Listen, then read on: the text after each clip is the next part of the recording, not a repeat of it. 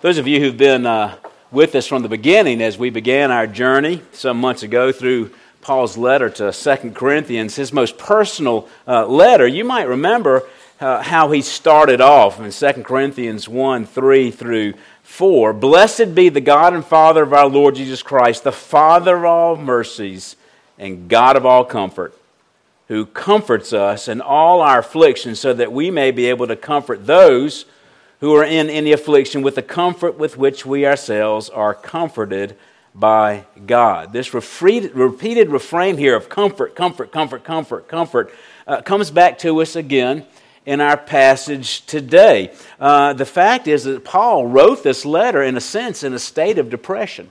He was discouraged, he was overwhelmed, he was uh, uh, uh, um, upset about the Corinthians, and uh, he had written a very stern letter uh, rebuking them for some of their actions, and he was waiting for a response.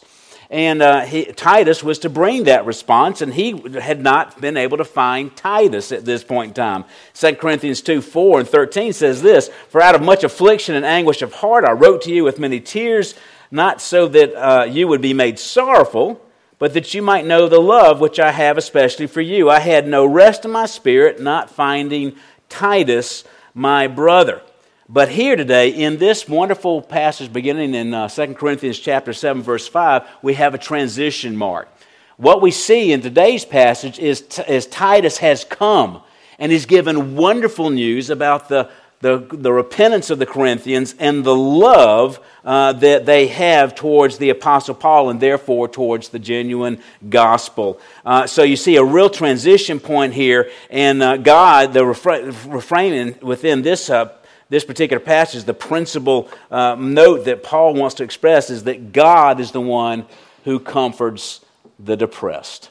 So, what we want to do as we journey through this passage of 2 Corinthians 7 5 through 16 is just to know that in our afflictions and our anguishes, anguishing of heart and our depression of spirit, we have a God who will comfort us. Let's go to the Lord in prayer and unpack this marvelous passage, this marvelous personal passage uh, where we learn about the Apostle Paul's ministry, but also uh, can enjoy some application in some of the struggles that we have in this life. Father, in faith, we turn to you right now and just recognizing, God, that we are an emotional people.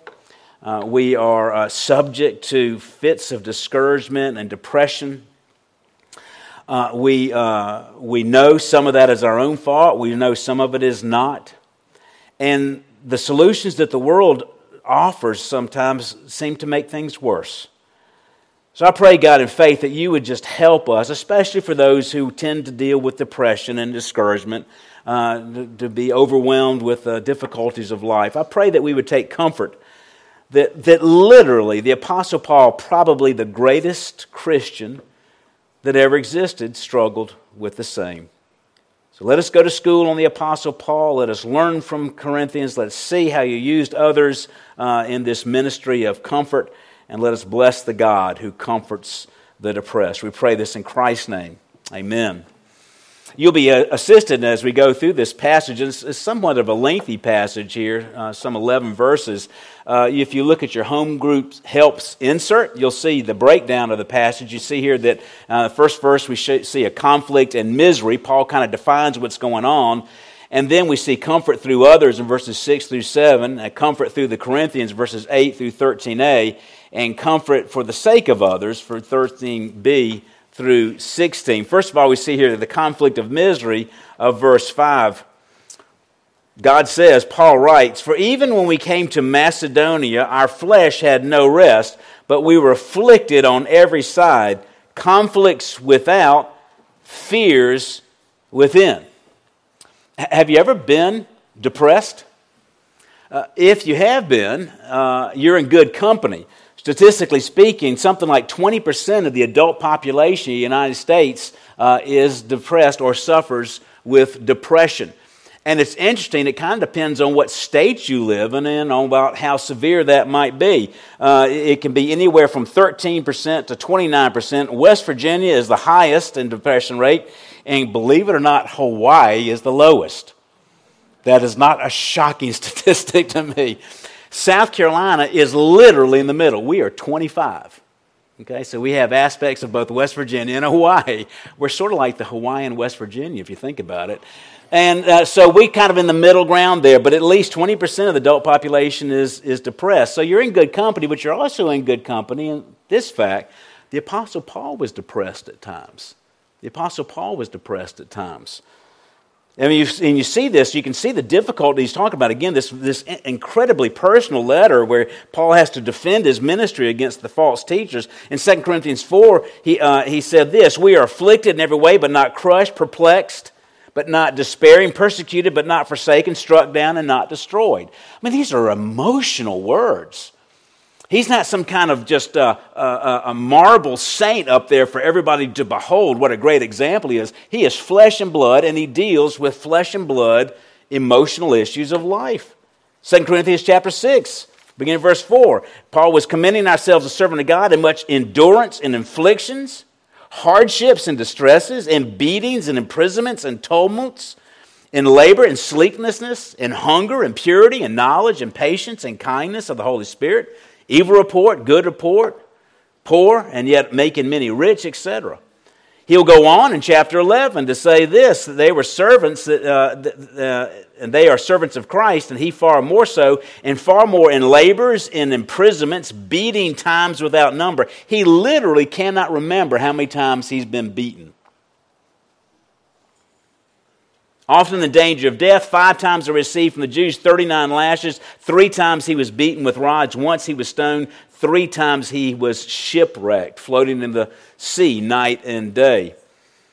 And yet, of all the things that he struggled, all of the, the beatings, the imprisonments, the difficulties, probably it was his role as a pastor that caused him the greatest depression. 2 Corinthians 11 closes with this There is the daily pressure on me of concern for the churches. Who is weak without my, my, without my being weak? Who is led into sin without my intense concern? The average tenure of a pastor is less than four years.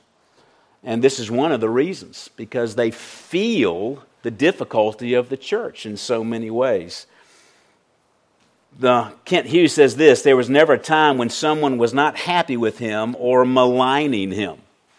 Let me uh, just kind of, because we're talking about Paul, Paul has uh, been expressing the difficulties he's going through, and he's opened his heart for the Corinthians.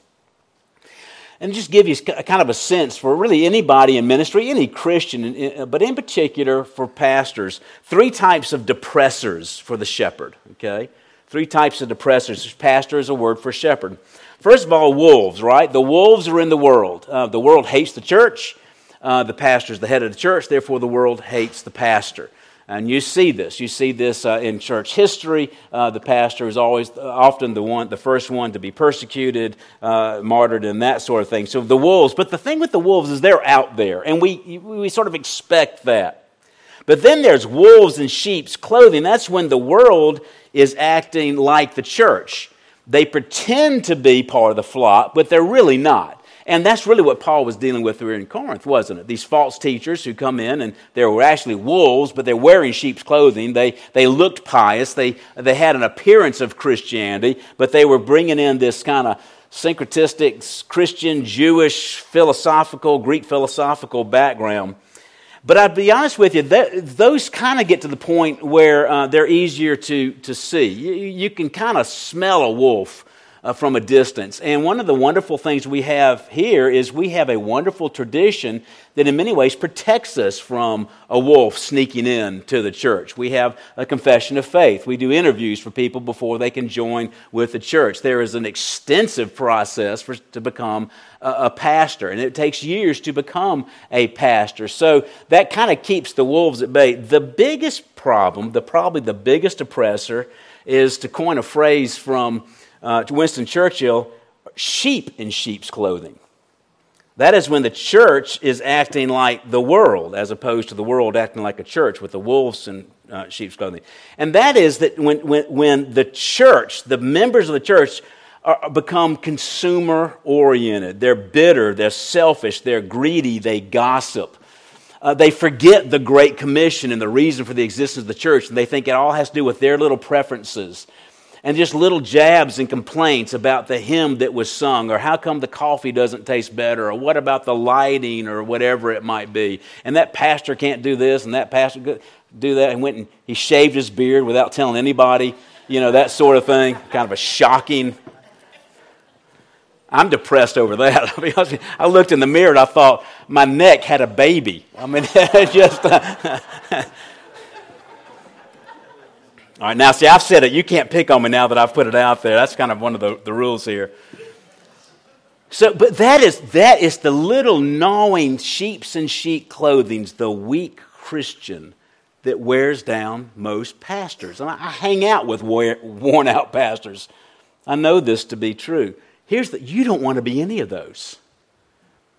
You want to be a sheep with a taste for wolf. You want to be a sheep that teaches other people how to be a ram, right? So, we all need to work on these things. We want to make sure that we're not one of these depressors. I need to make a little bit of qualifier, too, because we're talking about the topic of depression.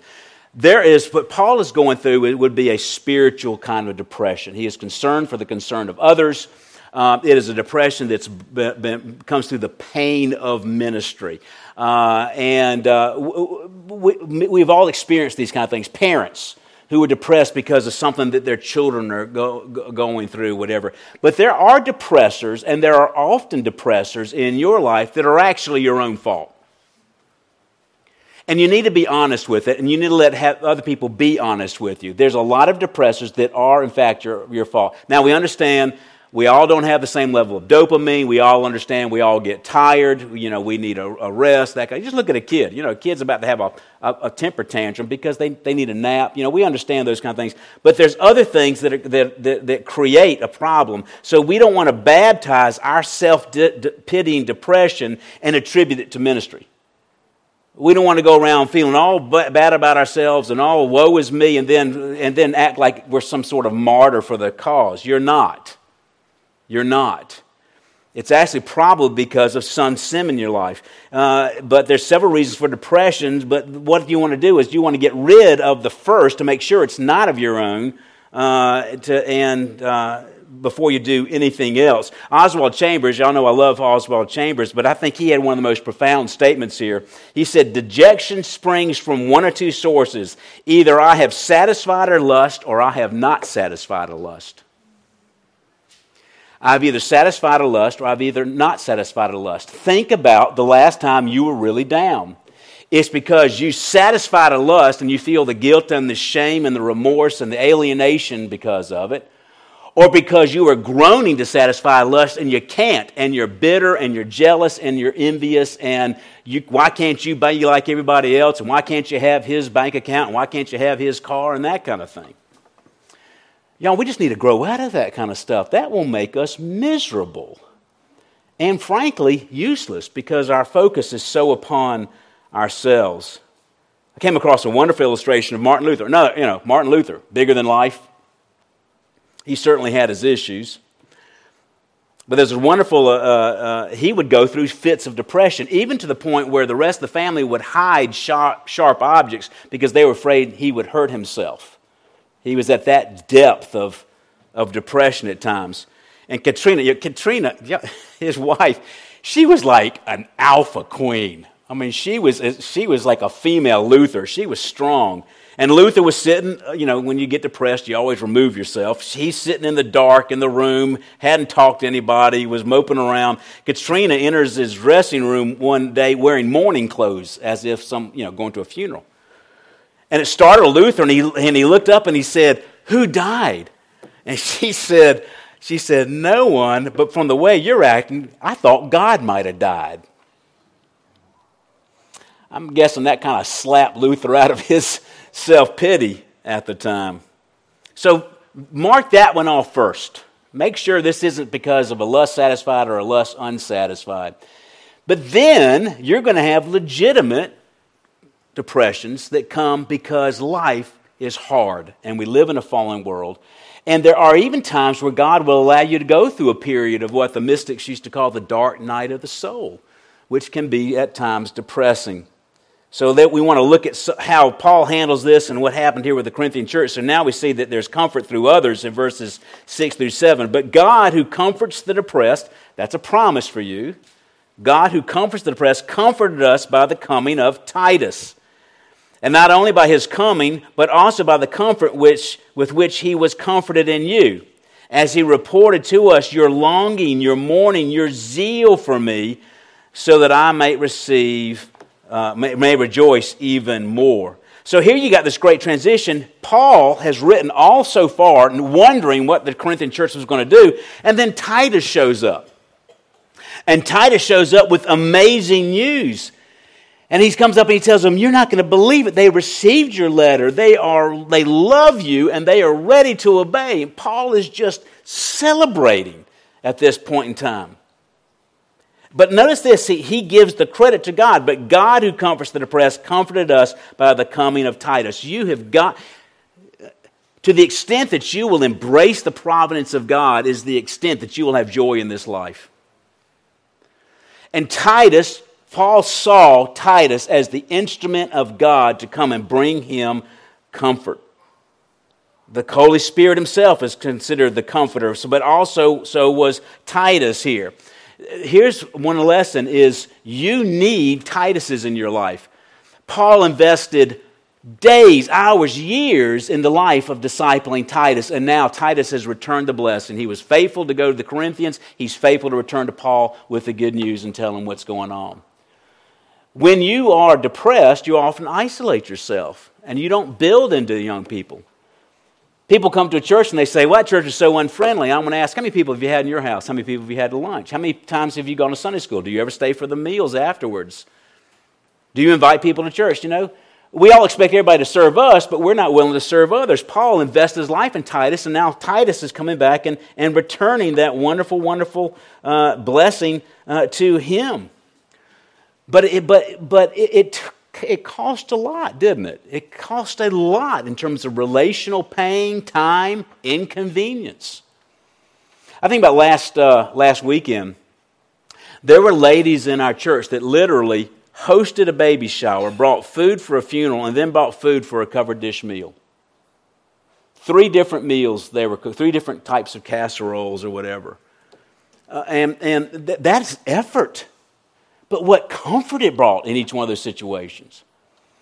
Elder Cox and I went uh, had lunch with a, a, a, family that's thinking about joining the church, and Elder Cox was talking about spiritual gifts and the importance of serving in the church.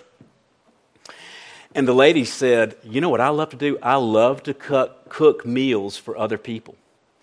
We've been doing meals for wheels for years, and you know we, we just love to be able to bring food and bless people with food." Elder Cox said, That is a remarkable coincidence because I have the spiritual gift of receiving hospitality. this is providential, you know. And, uh, but food speaks, right? But it takes a lot of effort, a lot of effort. We want people to make effort towards us, but we don't want to make effort towards them. There was effort here because part of it is when you're depressed, your tendency, I, I know more about men than I do women. Women tend to be more social, but we just want to withdraw. There's probably not a man in this room that at some point in time hadn't just thought, I just want to go to that cabin in the woods and never see another human being as long as I live. Y'all, the, the world will never be reached for Christ if that's our attitude. And you will never be a Titus to bless a Paul if that's your attitude. There's none of us are called to be monks. We are to be in the community of the people of God. This is one of the importance uh, for home group ministry. I, I'm just beside myself. Home groups are sort of new for us. I think we started them three years ago. And um, uh, Nancy and I have opportunity to go to different home groups. Uh, we're often asked to not come back, so we go to another one. And uh, and we were at a home group a couple of weeks ago, and the folks were just going around just talking about how much the home group meant to them and how much the Christmas party just bonded them together. And they were emotional about this. And, and they are experiencing real community. you're probably not going to experience that by just coming to church on Sunday morning. This is not the place to build relationships. It's a place to worship the Lord. He's going to be the focus. But you, you, you, in a home group, you really get to know each other. You serve one another. You get to know each other's children. You get to know your prayers. You get to know what you're going through. And we all need to be involved with the home group. Probably less than most churches that have home groups, 40% is a good number. And I understand, listen, I understand there's maybe legitimate reasons for travel at night and things like that. But but we got five home. You got lots of options on which, which one to go to. And we're about to need to make a couple of more. You're just not going to be a Titus. You're not going to be a Paul until you involve yourselves with others. This is part of the, the point here. Teresa Avila was, uh, I think she started the Carmelite order. She was a medieval mystic. She said, Christ has no body now on earth but yours, no hands but yours, no feet but yours. So God is the one who comforts the depressed. Paul may be referring here to Isaiah 49 here, and this is a wonderful passage. Uh, talks about the providence of God and yet the self pity of God's people. Listen to this. Uh, Shout for joy. I'm beginning verse 14 of Isaiah 49. Shout for joy, O heavens, and rejoice, O earth. Break forth into sh- joyful shouting, O mountains, for the Lord has comforted his people and has had compassion on his afflicted. That's pretty good news, isn't it? I mean, that's like, that's cheerleader stuff, right? Oh, we ought to be celebrating. Look how wonderful God is. But Zion said, but Israel, but the church said, the Lord has forsaken me and the Lord has forgotten me. Can a, and then God says, Can a woman forget her nursing child and have no compassion on the son of her womb? Even these may forget, but I will not forget. Behold, I have inscribed you on the palms of my hands. Man, that's powerful. Notice what Zion says. Oh, yeah, oh, the Lord's forsaken me. He's forgotten me. Isn't that the, if you're, those of us who are experts on this, that self pitying depression, isn't that the first thing that comes to mind? God is not so good. Oh, he says he's good. He says he cares for me, but look what he's putting in my life. This is a reaction that God has. He says, Listen, I will not forget you. A, a, a woman cannot forget her nursing child. It, it actually, if she does, it actually physically hurts her. I've written you on the palms of my hands. Do not fall into that sort of blasphemous self pity where you question the goodness of God.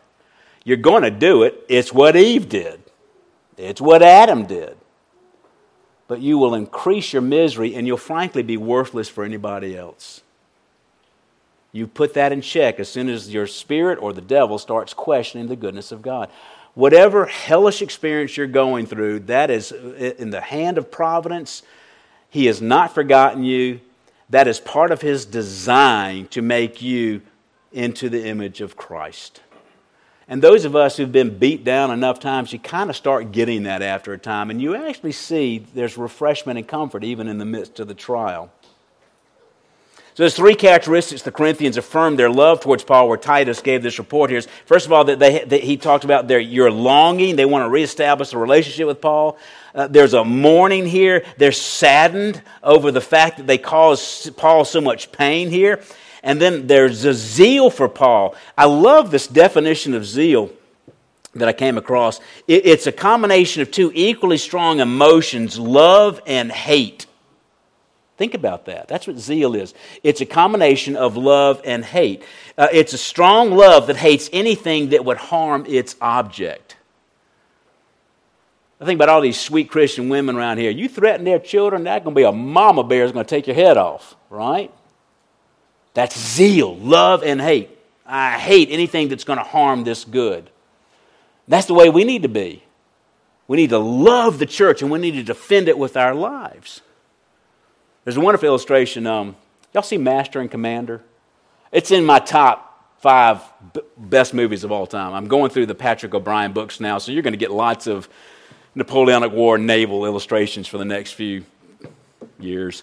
Uh, there's a, he talks about this scene where Nelson, of course, the hero of Trafalgar, uh, was on the, uh, the fore, foredeck of a, of a ship of the line, and it was cold. And, and, and uh, a midshipman came up to him and said, Sir, can we bring you your cloak? It's cold. And he says, No, thank you.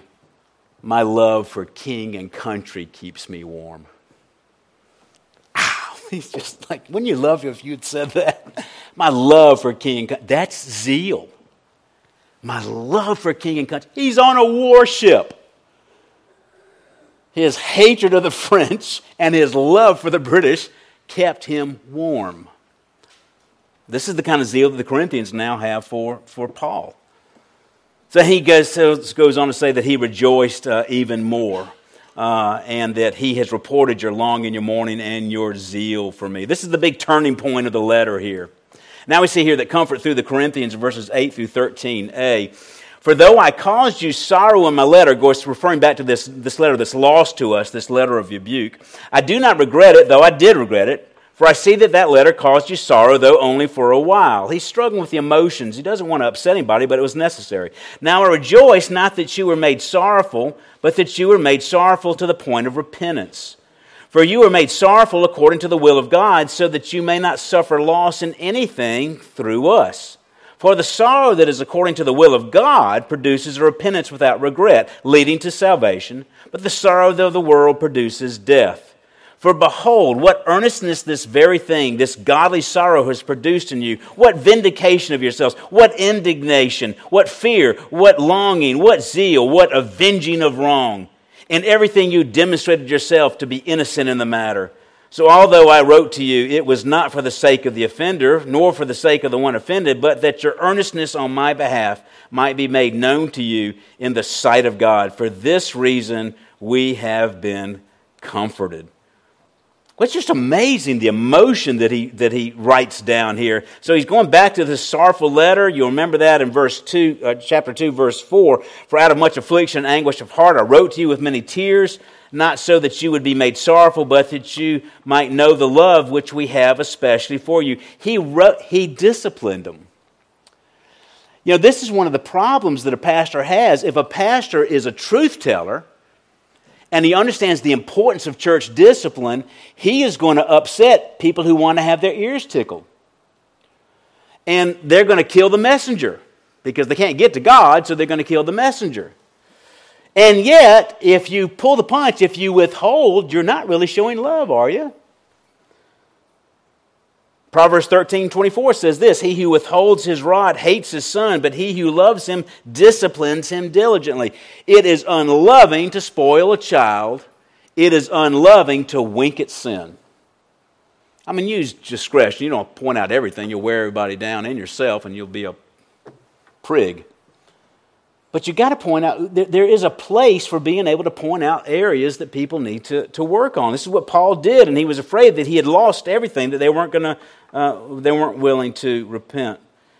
So there are appropriate and even necessary times for a strong rebu- rebuke. And yet he's emotionally, he's in turmoil because he, he kind of regrets it, but he knew it was necessary and he wasn't quite sure what to do. You know, it's like. Uh, I, I, saw the, I guess when I was a kid, it might have been Spanky in the gang, to be honest with you. You know, it took me a while to start reading novels. Uh, but there was a, a father was disciplining his child, was going to spank him. And he says, This is going to hurt me more than it hurts you. You know that line? Well, no kid ever believes that, right? Until they become a parent. Until they become a parent. And this is kind of what Paul is going through. He talks about the sorrow of the world, the two different kind of sorrows here. Y'all, this is absolutely essential. This will help you push through your depression. Let me talk to you about the two different sorrows. There's a worldly sorrow and a godly sorrow, and I want to give you some definitions here that, uh, that I came across. A worldly sorrow can be intense but cannot be distinguished from sin.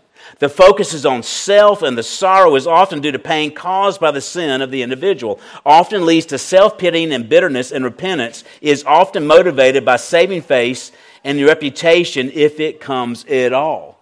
Sin costs, sin always brings death, and it can bring death of relationship. Even the culture recognizes that. There's a certain morality even within our culture. And there is a regret that comes, but it's not a repenting type of regret. It's a regret for being caught. be made look, to look foolish, to end up creating a scandal, to alienate relationships and things like that. But when that doesn't actually bring out repentance, the kind of things that we're seeing in the Corinthians, that's a worldly sorrow. Who, who's a great example of that? Well, there's number in uh, Scripture. Judas is one, right? I mean, he was to the point of sorrow of committing suicide, and yet he really didn't repent. Probably one of the best examples is Esau. Hebrews 12 says, For you know that even afterwards he desired to inherit the blessing, he was rejected, and he found no place for repentance, though he sought for it with tears. He missed that blessing and he was really upset, but he wasn't going to be a God follower. The sorrow of the world uh, includes remorse, wounded pride, self pity, fulfilled hope, unfulfilled hopes, it has no healing power, no transforming, saving, or redeeming capability. It produces guilt, shame, resentment, anguish, despair, depression, hopelessness, even as in the case again of Judas. But what about godly sorrow?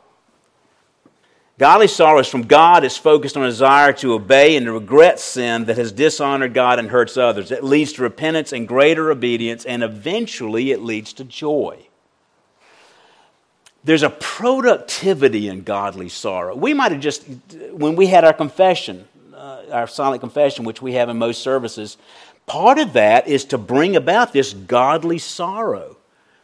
it, it, it is, it is uh, it's like water on a withered plant, and it's bonding. I mean, I can think about times raising four children that there were times and they were generally sorrowful that they, that they hurt us and that they caused um, disharmony within the family and, and that kind of thing. And those are tender, tender times. It's the same thing when we go to our Lord and confess our, our sins. Great example of this is David when he repented from his sins with Bathsheba. Nathan goes and rebukes him. You know, David could have just killed Nathan. Nathan goes and gives this story about the rich man who eats the guy's lamb and that kind of thing. I really ruined that story. Sorry, go back and read it. I don't have time to go through the whole thing. But Nathan basically comes up and, and rebukes David, right? David had the authority to kill Nathan if he wanted to. It would have been sin, but he could have done it. There's no shortage of tyrants in the world. what does David say? I have sinned against the Lord. I have sinned against the Lord. You read his Psalms and you can see how he kept that sin and wouldn't repent and how it just was a burning within him. So the Corinthians have a genuine sorrow as evidenced by uh, the repentance that they showed, and that evidence is seen in Paul's use of the word what here. There's seven different whats here. Paul's just on a roll right here. What earnestness, this very thing, this godly sorrow. There's an eagerness for righteousness. What vindication of yourselves. They want, their, they want to get rid of that name of the bad reputation they have as the troubled church. What indignation. There's anger and outrage over sin. You, you God has given us anger. Anger is a gift. If we didn't have anger, we would not have won World War II. If we didn't have anger, we wouldn't accomplish a lot of things. And given in a proper way, anger can make you repent. You don't want to sin anymore. While you're being angry at everybody else, be angry at yourself for your own sin. That's actually productive. What fear? They, they live before the face of God. They realize they've blown it. What longing? There's a desire for a restoration of relationship. What zeal? There's our zeal love again. They want to oppose the things that attack love and they want to show love. What avenging of wrong? They desire justice and, and restitution. And the summary is in everything you demonstrate yourself to be innocent in this matter, okay? And you know, the, essentially, the Apostle John, you can see some of what Paul is talking about here in his relationship with his churches. Uh, John 3 says, I was very glad, uh, John 3, 3, 3 John 3 uh, through 4. I was very glad when brethren came and testified to your truth, that is, how you are walking. I have no greater joy than this, to hear my children walking in the truth. And it's interesting, Paul, he wasn't just upset because I wasted all this time with the Corinthians. He was really burdened for them. Isn't that the way you parents and your grandparents are with your children? You know, you, you look at them going down this road, going down this line of thought, going down and doing these stupid things, and you think this is going to lead to hurt. It's going to lead to alienation. It's going to lead to an emergency room visit. All right? Paul was concerned. He says, I will made you sorrowful according to the will of God, that you may not suffer loss in anything. Suffer loss in anything. If you kind of want to know what that means, it could be loss of you know worldly things. But go back. Remember our teaching in 1 Corinthians chapter uh, three that we went referred back to a few weeks ago. We talks about the building upon uh, uh, the ministry.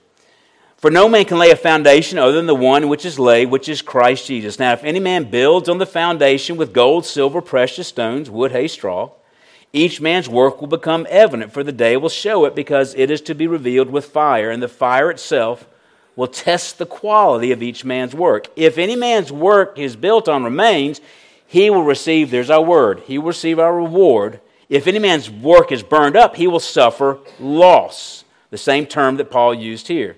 But he himself will be saved.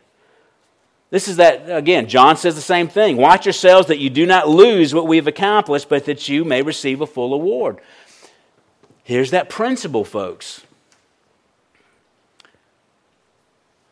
mediocre, lukewarm Christians, if they're genuinely Christians, they will be saved, but they will not receive a reward.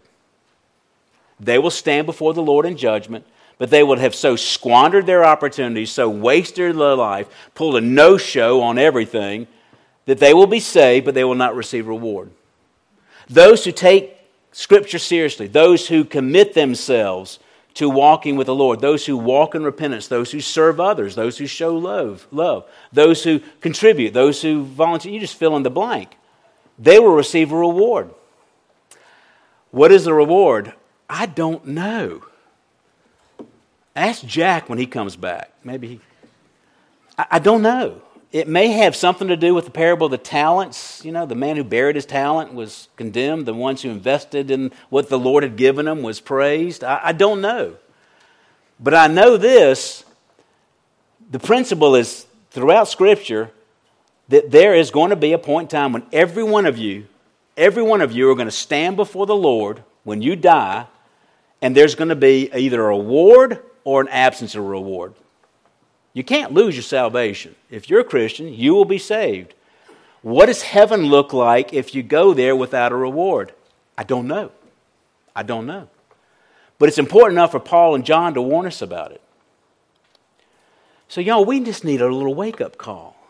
Time is short. Are you going to be like the Corinthians, living a longing, a zeal, a vindication, a, a, a, an indignation against sin, a desire for community and righteousness. If you do, if you are focusing on God and focusing on others, you ain't got time to thinking about yourself and how depressed you are all the time. That's really part of our problem. I was thinking, um, you know, we're all everything. Everybody's so into appearance now. When we go on Instagram, we go on um, heaven forbid TikTok, uh, uh, or all these other ones. And, you know, you, we just never seem to measure up. You know, there's always someone who's more attractive or whatever. Why don't you go on a site with handicapped children? Children with hair lips. Why don't you go on a site where children have been burned? Why don't you go on a site with crippled children? I, I've never worked with special needs children, but it seems to me that people who do, they have a special joy, and I think it's because they are around hurting, broken people all day long, and they realized how blessed they are. That's part of it. The other part is, is they're just so busy trying to help somebody else, they're not going to sit there and get into all this self pity. There, there's, the church is that for you. It gives you this opportunity. Let's go on uh, to uh, the, the comfort for the sake of others, verses 13 through 16. And kind of uh, rolled things up here. And besides our comfort, we rejoiced even much more than the joy of Titus because his spirit has been refreshed by you all. So they've blessed Titus as well. For, in, in, for if anything I have boasted to him about you, I was not put to shame. But as he spoke all things to you in truth, so also our boasting before Titus proved to be the truth his affection abounds all the more towards you as he remembers the obedience of all of you, how you received him with fear and trembling. I rejoice in everything I have because uh, I have confidence in you. Notice this that Paul is rejoicing because Titus is rejoicing. And it goes back to that principle in Romans rejoice with those who rejoice and weep with those who weep. I, love when people are sharing prayer requests. Sometimes it'll be someone no one else knows and everything, but they're rejoicing or they're weeping in, with somebody else's success or, or difficulties. We should so associate ourselves that when someone else is sad, we're sad. When somebody else is rejoicing, we're rejoicing. It's easier to be sad for somebody else than it is to rejoice with somebody else. Because almost the first thing somebody, somebody gets a new car, say an orange Prius, uh, and we're just like, we're rejoicing for that orange Prius. Actually, we're like, wow, in the world would you buy an orange Prius? But we're, we're all excited. But then immediately we think, whoa, I wish I could have a new car. Am I describing truth to you here? Stay with the rejoicing. God is not look, overlooking you and blessing him. He's got your name written on the palm of his hand. Now, you know, one of the questions I had as I've going through this, Paul, you can just read. We've been going through 2 Corinthians for months now. Can't you just feel the pain of the Apostle Paul as he's writing this to Corinthians? Now, this is, this is God's number one man. And Paul is just in pain with the Corinthian church. And then all of a sudden, Titus shows up and the whole letter switches. Why didn't, why didn't Paul let Titus show up in chapter 1? Could you imagine what the church, what life would be like if we didn't have chapters 1 through 7 of 2 Corinthians? God was holding Titus back in order to give us this letter.